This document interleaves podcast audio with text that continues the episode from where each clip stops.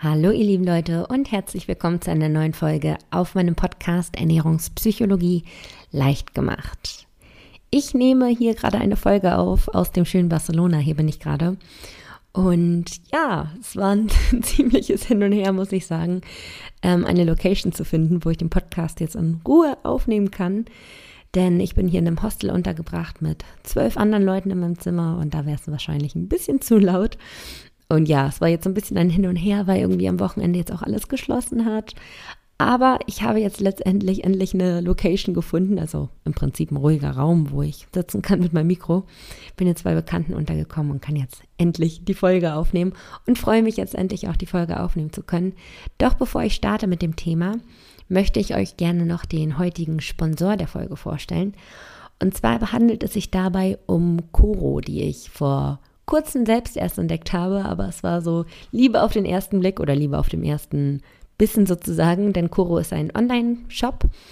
Die verkaufen unglaublich hochwertige Dinge, vor allem Nüsse, ziemlich ausgefallene Trockenfrüchte, aber auch zum Beispiel sehr hochwertigen Kaffee.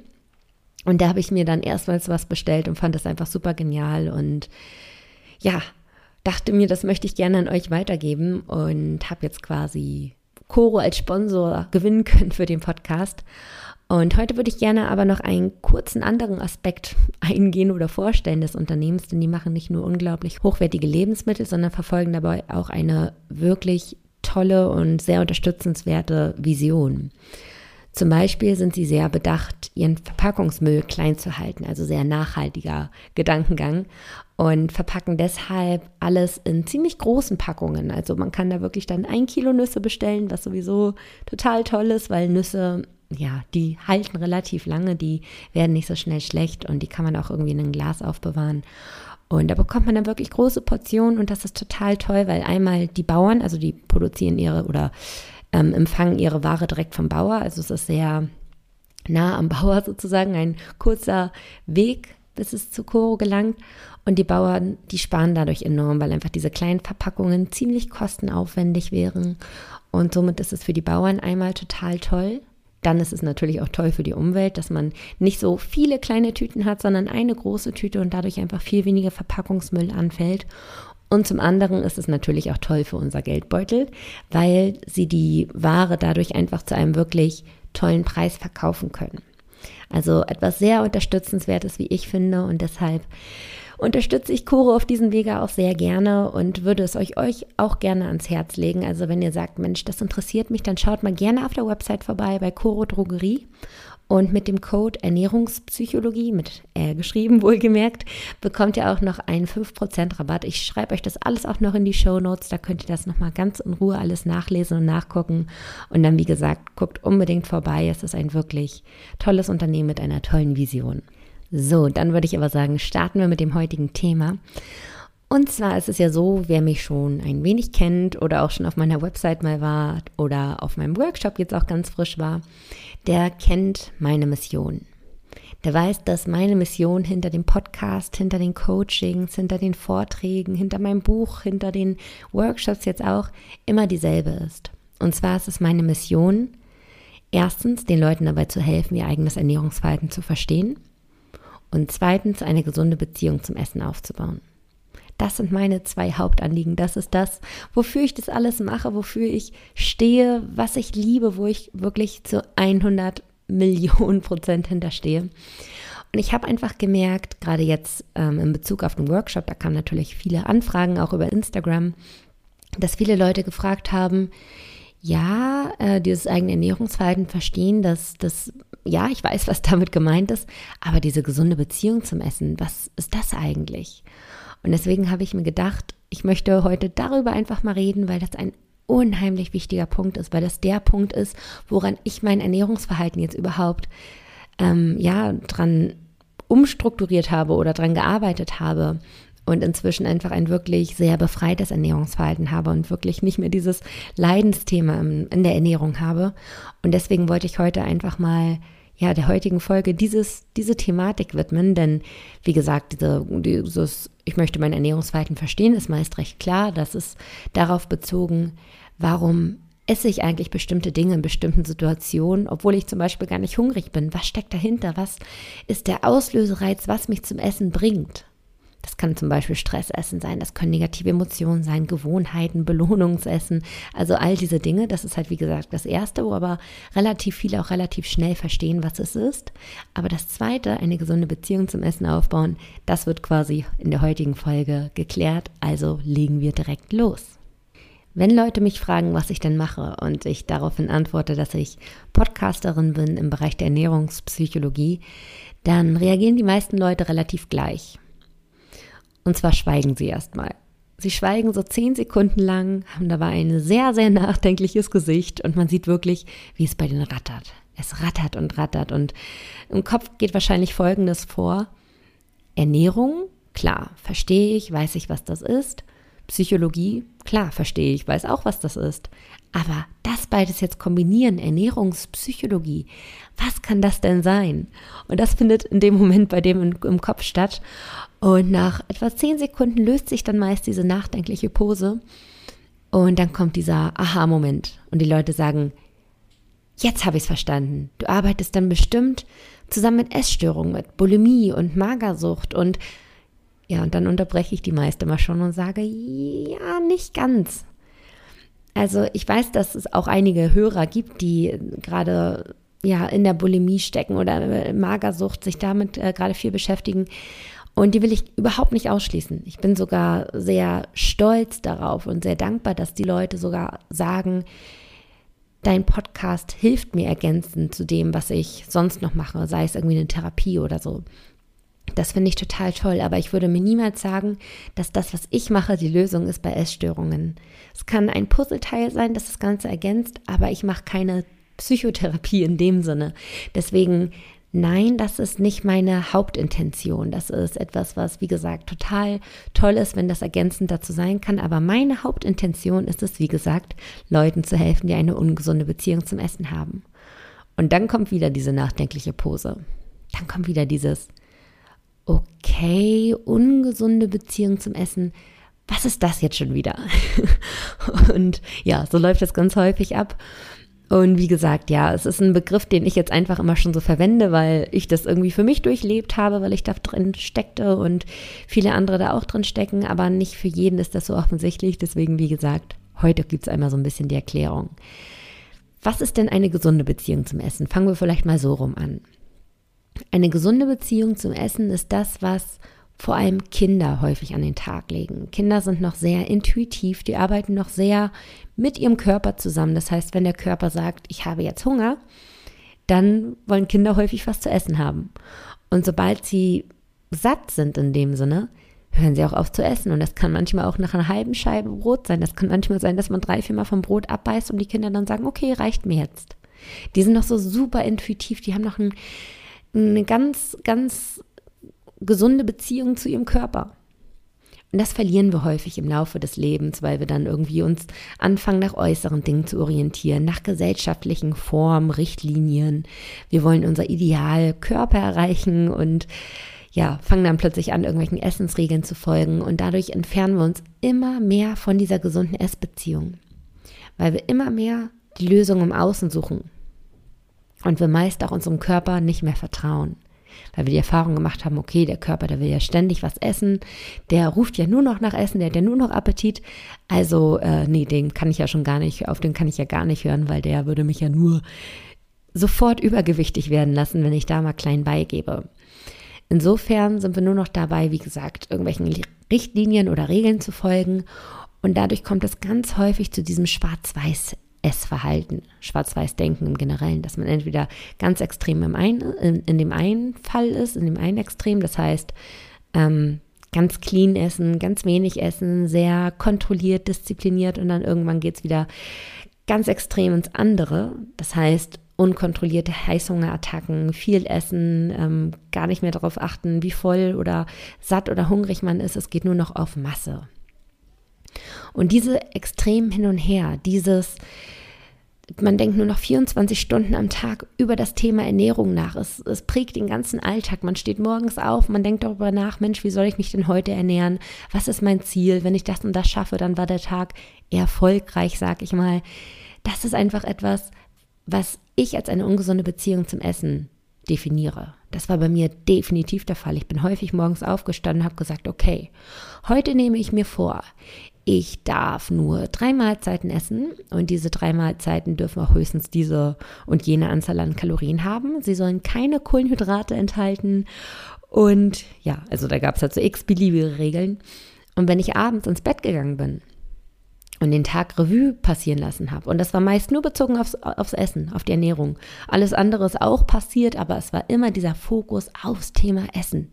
Und wenn das nicht so gelungen ist, wie ich es wollte, dann war dieser Tag für mich ein, ein ja, ich habe ich hab irgendwie verloren. Es war irgendwie etwas Schlechtes. Ich habe mich schlecht gefühlt. Ich habe mir Vorwürfe gemacht. Und dieses Verhalten einfach, dass die ganze Motivation, die ganze Laune, Stimmung von dir selbst abhängig ist vom Thema Ernährung. Dass das so der einzige Maßstab im Leben ist. Das ist in meinen Augen eine ungesunde Beziehung zum Essen. Und es geht tatsächlich nicht nur Leuten so, die übergewichtig sind. Das musste ich tatsächlich auch durch den Podcast feststellen, weil eigentlich dachte ich so, ja, ähm, ich richte das an Leute, die halt irgendwie abnehmen wollen und ja, eine ungesunde Beziehung zum Essen haben und dadurch halt ja, wieder eine gesunde Beziehung zum Essen sozusagen aufbauen und langfristig dann abnehmen. Aber ich habe auch feststellen müssen, dass verdammt viele Hörer sogar auch normalgewichtig sind. Und das war für mich ein totaler Aha-Moment, dass auch viele Leute, die ähm, ja nach außen hin eine tolle Figur haben und gar kein Problem sozusagen mit, dem, mit der Ernährung haben, aber wenn man mal hinter den Kulissen guckt, dass die auch ganz schön zu kämpfen haben dass sie auch diesen, diese Balance noch nicht gefunden haben, dass sie jeden Tag auch mit dem Thema Ernährung kämpfen. Und ja, ich glaube, ihr habt so ein bisschen verstanden, worauf ich hinaus wollte mit dem Begriff eine ungesunde Beziehung zum Essen. Und ja, was ist denn jetzt die natürlich gesunde Beziehung zum Essen? Wie gesagt, ich hatte ja gerade schon das Beispiel mit dem Kindlichen erwähnt, dass Kinder häufig einfach eine sehr gesunde Beziehung zum Essen haben. Aber ich finde das auch immer noch schön auf ein anderes Beispiel zu übertragen, um das mal so ein bisschen offensichtlicher zu machen, weil ja, wenn man in diesem Ernährungskarussell drinsteckt, dann kommt man da meist auch nicht raus. Man kann da gar nicht irgendwie aus der Vogelperspektive mal raufschauen und sagen, ah, stimmt, klar, das ist ja gar nicht so klug, so und so zu handeln, weil man steckt einfach so tief drin fest, dass ich euch da gerne mal so ein bisschen rausholen möchte damit ihr diese Vogelperspektive einnehmen könnt, aber halt bezogen auf ein anderes Thema. Und das übertragen wir dann im Nachhinein wieder auf die Ernährung, sodass ihr dann vielleicht das auch so ein bisschen mehr nachvollziehen könnt. Ich hoffe, das war jetzt halbwegs äh, verständlich erklärt, aber ich würde sagen, ähm, wir starten jetzt einfach mal mit diesem kleinen Beispiel, das ich euch mitgebracht habe. Bei der Nahrungsregulation, das heißt Hunger und Sättigung, handelt es sich vor allem um einen hormongesteuerten Prozess. Es werden Hunger- und Sättigungshormone in uns ausgeschüttet und die vermitteln uns im Prinzip, wann wir wie viel essen sollten, wann wir aufhören sollten, weil wir genug haben und so weiter. Das heißt, eigentlich tragen wir alles, was wir brauchen, in uns. Aber unser Kopf ist meist stärker. Jetzt habe ich, wie gesagt, ein Beispiel mitgebracht, das auch ein hormongetriebenes oder ein hormongetriebener Vorgang in unserem Körper quasi ist. Und zwar ist es das Schlafen. Das Schlafen wird auch über Hormone geschüttet. Wenn wir müde werden, dann werden wir müde, weil ein Hormon in uns ausgeschüttet wird. Und während wir schlafen, nimmt die Konzentration dieses Hormons wieder langsam ab, bis wir irgendwann wieder aufwachen. Und beim Schlafen sind wir meist noch relativ intuitiv. Natürlich will ich das jetzt auch nicht vollkommen pauschalisieren. Ich weiß, dass es da draußen auch einige Leute gibt, die mit dem Thema Schlaf ein Problem haben. Aber ich bin jetzt einfach mal so frei zu behaupten, dass gerade jetzt hier bei meinen Hörern mehr Leute drinstecken, die halt ähm, ja beim Thema Ernährung eher die größeren Probleme haben. Und deswegen werde ich dieses Beispiel jetzt einfach trotzdem mal verwenden in diesem Zusammenhang. Also wir gehen jetzt einfach mal davon aus, dass das Schlafen bei den meisten von uns ein sehr intuitiver Prozess ist. Das heißt, wenn wir müde sind, dann gehen wir schlafen. Ich denke, jeder von uns kennt es irgendwie, wenn wir abends irgendwie auf dem Sofa sitzen und merken, okay, einem fallen langsam die Augen zu, dann entscheidet man sich kurzerhand ins Bett zu gehen. Und dabei ist es ganz egal, ob andere Leute noch länger wach bleiben oder schon früher ins Bett gegangen sind oder, oder, oder. Das ist uns in dem Moment egal, weil unser Körper sagt uns in dem Moment, dass wir müde sind. Also bewerten wir die Situation gerade gar nicht großartig, sondern nehmen das für uns an und sagen, okay, mein Körper braucht offensichtlich Schlaf, also gebe ich ihm den Schlaf. Das heißt, wir gehen also ins Bett, wir schlafen und am nächsten Morgen, wenn der Körper genug geschlafen hat, also wir gehen jetzt mal vom Wochenende sozusagen aus, weil unter der Woche natürlich werden wir da häufiger aus dem Schlaf gerissen aufgrund des Weckers, weil wir zur Arbeit müssen. Aber wenn wir die Möglichkeit haben, auszuschlafen, dann sind wir in dem Punkt meist auch sehr intuitiv. Das heißt, wir schlafen einfach so lange, bis wir irgendwann merken oder der Körper uns quasi mitteilt, wir haben jetzt genug geschlafen und dann werden wir morgens wach. Und das ist dann auch in Ordnung so. Wir verurteilen uns nicht, weil wir zu lange oder zu kurz geschlafen haben, sondern das war genau richtig in dem Moment. Das war das, was der Körper gebraucht hat. Das ist mal weniger, mal mehr. Das ist nicht jeden Tag konstant, aber das ist auch in Ordnung so. Das heißt also, da sind wir, wie gesagt, noch sehr intuitiv und arbeiten mit unserem Körper zusammen. Was wäre jetzt allerdings, wenn jemand um die Ecke kommt und dir sagt, ich weiß, wie du deinen Schlaf aufs Next Level bringen kannst, wie du deinen Schlaf nochmal krass optimieren kannst. Ich habe da die ultimativen Tipps für dich. Halt dich da mal dran. Und es können Tipps, also ich nenne jetzt mal irgendwelche ganz abwegigen Dinge. Das kann sein, du sollst erst dann zu Bett gehen, wenn der Mond am höchsten Punkt am Himmel steht. Unabhängig davon, wie müde du bist, erst dann darfst du ins Bett gehen. Und richtig gut schlafen wirst du, wenn du dir jede zwei Stunden einen Wecker stellst und für fünf Minuten spazieren gehst. Und aufwachen darfst du am nächsten Morgen erst dann, wenn der Nachbarhund dreimal gebellt hat. Und wenn du das alles einhältst, dann sage ich dir, wirst du genial schlafen. Das heißt also, wir nehmen irgendwelche absurden Regeln an, weil wir ja uns davon versprechen, ein besseres Schlafverhalten zu haben und werden aber dann wahrscheinlich merken, Jetzt macht euch mal kurz Gedanken darüber, wie wird der Schlaf, das, äh, ja, der Schlaf wahrscheinlich aussehen? Oder wie werden wir uns am nächsten Morgen fühlen? Wahrscheinlich nicht so erholt. Wahrscheinlich werden wir tendenziell weniger geschlafen haben, weniger als wir eigentlich brauchen. Wir werden nicht so tief in diesen, in diese Erholung, in diesen Tiefschlaf geraten weil wir natürlich die ganze Zeit irgendwie immer wieder aufwachen. Und ja, wir werden am nächsten Morgen wahrscheinlich nicht so erholt sein und den ganzen Tag so ein bisschen durchhängen. Wir werden so Mittagstief haben. Wir werden vielleicht mal irgendwie auch ja, dann mit dem Gedanken spielen, einen Mittagsschlaf zu halten, weil wir einfach gar nicht mehr unsere Augen aufhalten können. Ja, so wird es wahrscheinlich aussehen. Also möglicherweise nicht direkt am ersten Tag, weil wir die ersten Tage noch hoch motiviert sind und sagen, geil, wir wollen das jetzt reichen und schaffen und sind ja total motiviert, aber irgendwann lässt diese Motivation auch nach und dann merken wir eigentlich, puh, mein Körper ist ganz schön ausgelaugt. Und dann gibt es natürlich auch noch diese ganz Extremen, die sagen, ich möchte eigentlich gar nicht mehr schlafen, weil ich ja sonst mein Leben verpasse. Ich möchte äh, so wenig schlafen wie möglich, nur das Nötigste. Und die kämpfen dann, dass sie bis nachts um drei Uhr wach bleiben und dann irgendwann schlafen sie doch ein, aber stellen sich am nächsten Morgen natürlich wieder einen Wecker, weil die dürfen ja ihr Leben nicht verpassen. Wie wird deren Leben wahrscheinlich aussehen? Die werden wahrscheinlich 24-7 über das Thema Schlafen nachdenken.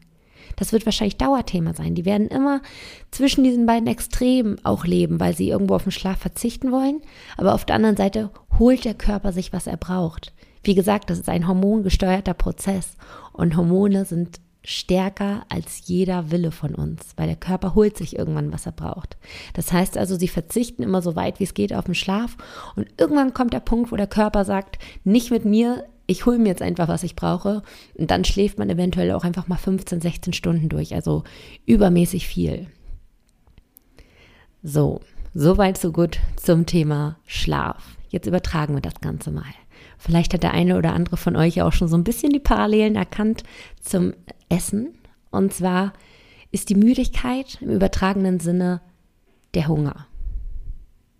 Wie gesagt, wenn wir müde sind, dann erlauben wir uns eigentlich zu schlafen, wenn, wenn wir irgendwie eine gesunde Beziehung zum Schlaf haben. Wenn wir die gesunde Beziehung nicht haben, sondern uns irgendwie krasse Regeln auferlegen, dann probieren wir das ein bisschen von künstlich zu beeinflussen durch Regeln. Und genauso ist es auch mit dem Hunger. Wenn wir eine gesunde Beziehung zum Essen haben, dann geben wir unserem Körper das, was er braucht. Wenn unser Körper uns sagt, Mensch, ich habe Hunger, dann sollten wir ihm was geben. Aber meist sind wir nicht so. Meist vergleichen wir uns links und rechts mit den anderen Leuten. Hat der schon gegessen? Nee, der isst ja weniger als ich, deswegen sollte ich jetzt auch nicht so viel essen. Wir bewerten die ganze Zeit unsere Hungergefühle. Wir nehmen die nicht so an und sagen, ja, okay, mein Körper hat jetzt einfach mehr Hunger als jemand anders. Nee, wir vergleichen das meist immer. Immer und immer wieder und machen uns dann Vorwürfe. Dann haben wir auch super viele Regeln beim Essen. Natürlich sind die jetzt nicht ganz so äh, ähm, abwegig wie die Regeln beim Schlaf natürlich. Ne? Also irgendwo hat das schon Hand und Fuß, teilweise, teilweise auch weniger. Aber ich denke, viele von uns haben irgendwelche Diätregeln dass man irgendwie ganz viele Diäten in seinem Leben schon mal ausprobiert hat und von jeder Diät ist irgendwie ein bisschen was hängen geblieben. So verzichtet man zum Beispiel möglichst auf Kohlenhydrate, man probiert nach 18 Uhr nichts mehr zu essen, man probiert zwischen den Mahlzeiten fünf Stunden Pause einzuhalten. Also man hat da so seine groben Vorstellungen, die natürlich wenig mit dem zu tun haben, was der Körper braucht.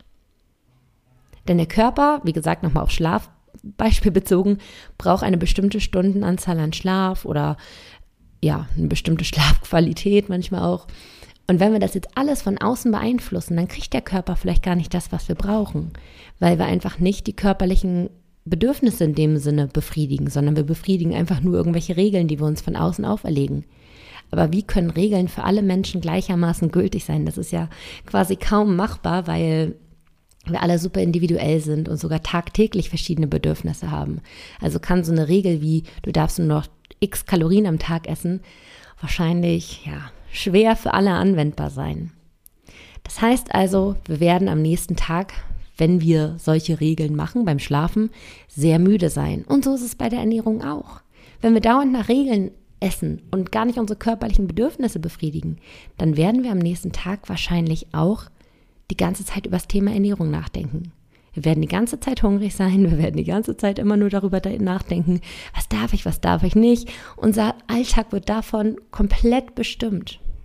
Und jetzt gibt es natürlich auch noch das Extrem. Beim Schlaf habe ich ja gesagt, das sind die Leute, die ihr Leben nicht verpassen wollen und deshalb so gut wie gar nicht schlafen. Und die Leute gibt es natürlich auch. Ich habe einfach mal knapp drei Wochen nichts gegessen. Diese Extreme habe ich auch mal gelebt. Ich habe einfach mir gesagt, ich darf nichts mehr essen, ich will abnehmen, ich bin jetzt streng zu mir und ich habe fast drei Wochen nichts gegessen. Jetzt ratet mal, wie meine Ernährung danach aussah. Bezogen aufs Schlafbeispiel, wenn man eine Nacht durchmacht, wie sehr oder wie lange schläft man danach? Unfassbar lang.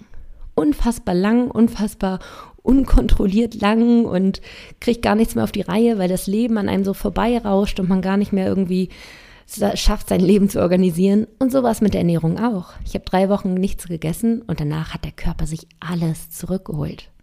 Ich habe Heißhungerattacken gehabt, ich habe sehr viel gegessen, ich habe, ja, mein, mein Alltag wurde geprägt durchs Essen und es war natürlich, ähm, ja, sehr platzeinnehmend und hat mich wieder sehr, sehr unglücklich gemacht, weil ich mir das ja quasi vorher hart erarbeitet habe, dass ich nichts esse und ich war verdammt stolz darauf. Und dann plötzlich sagt mein Körper, nicht mit mir, ich hole mir das wieder zurück. Das war natürlich für mich viel, voll enttäuschend. Aber wenn ich jetzt mal diese sogenannte Vogelperspektive, wie ich eingangs schon sagte, einnehme und mal so ein bisschen darauf schaue, von außen betrachtet, was habe ich da eigentlich gemacht? Dann ist es sowas von logisch, dass mein Körper sich das wieder zurückholt. Das heißt also, wenn man das jetzt mal so ein bisschen, ich hoffe, dieses Beispiel konnte euch das so ein bisschen verbildlichen, warum es gar nicht so schlau ist, gegen seinen Körper zu arbeiten und alles von außen zu lenken, sondern einfach mal mit seinem Körper zu arbeiten, dann hat man oder erreicht man langfristig wieder diese gesunde Beziehung zum Essen. Und genau das ist das, woran ich arbeite. Denn meiner Meinung nach, und davon bin ich felsenfest überzeugt, ist es auch die Voraussetzung dafür, um abzunehmen. Wenn jemand abnehmen möchte, ich stecke ja auch noch drin, ich bin auch noch dabei, mein Gewicht irgendwie auf die Reihe zu bekommen, abzunehmen. Aber mein Schritt, erster Schritt war es jetzt, eine gesunde Beziehung zum Essen aufzubauen. Und diesen Schritt habe ich erreicht. Das habe ich geschafft. Und jetzt habe ich einfach wieder eine, ein gesundes, natürliches Ernährungsverhalten. Und jetzt kann ich auch Step by Step mit meinem Körper zusammen quasi diese Reise des Abnehmens auch eingehen. Aber Schritt zwei vor Schritt eins zu machen, das heißt abnehmen zu wollen, ohne dass man überhaupt eine gesunde Beziehung zum Essen hat, das geht meist schief. Das geht meist für ein paar Wochen oder vielleicht auch sogar Monate gut, dass man sagt, hey, ich bin voll motiviert und schaffe es die ganze Zeit nach Regeln zu essen. Ne? Denkt wieder ans Schlafbeispiel.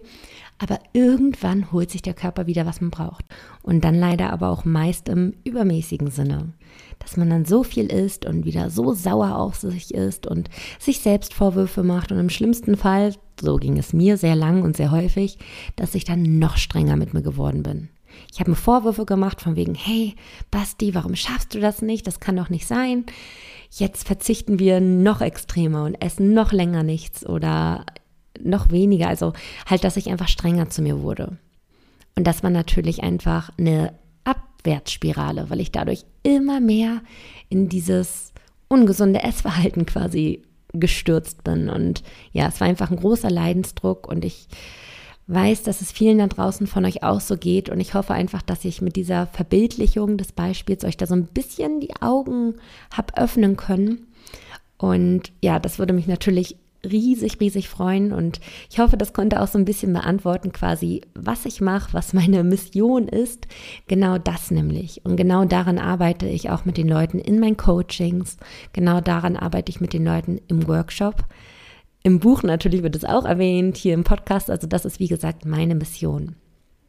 Das ist das, was ich verbreiten möchte, wofür ich stehen möchte. Und das ist natürlich jetzt so leicht gesagt, ne? aber es gehört viel dazu, wie man es wieder schafft, zu diesem natürlichen Ernährungsverhalten zu kommen. Und das ist meine Lebensaufgabe, wenn man das so sagen kann. Und ja, wie gesagt, ich hoffe, das konnte euch so ein bisschen die Augen öffnen, so ein bisschen helfen. Und wenn es so ist, würde ich mich natürlich riesig, riesig, riesig freuen, wenn ihr mir eine kleine Bewertung da lasst bei iTunes, dass ich da ja auch so ein bisschen Feedback von euch bekomme, ob euch das gefällt, was ich hier mache. Ähm, ja, da würde ich mich natürlich riesig freuen. Und ansonsten habe ich ja eingangs jetzt schon mal so ein bisschen den Spannungsbogen aufgebaut, was ich hier gerade eigentlich in Barcelona mache. Und jetzt möchte ich natürlich auch die Auflösung geben. Und zwar, wenn ihr die Folge jetzt hört, werde ich nicht mehr in Barcelona sein, sondern auf dem Weg nach Brasilien. Das heißt, ich produziere jetzt gerade schon die Folge vor, dass ich es nur noch hochladen muss. Ähm, ja, weil ich bin in den nächsten zwei Wochen auf einer Konferenz und diese Konferenz findet auf einem Kreuzfahrtschiff statt. Also ganz nett, wie ich finde.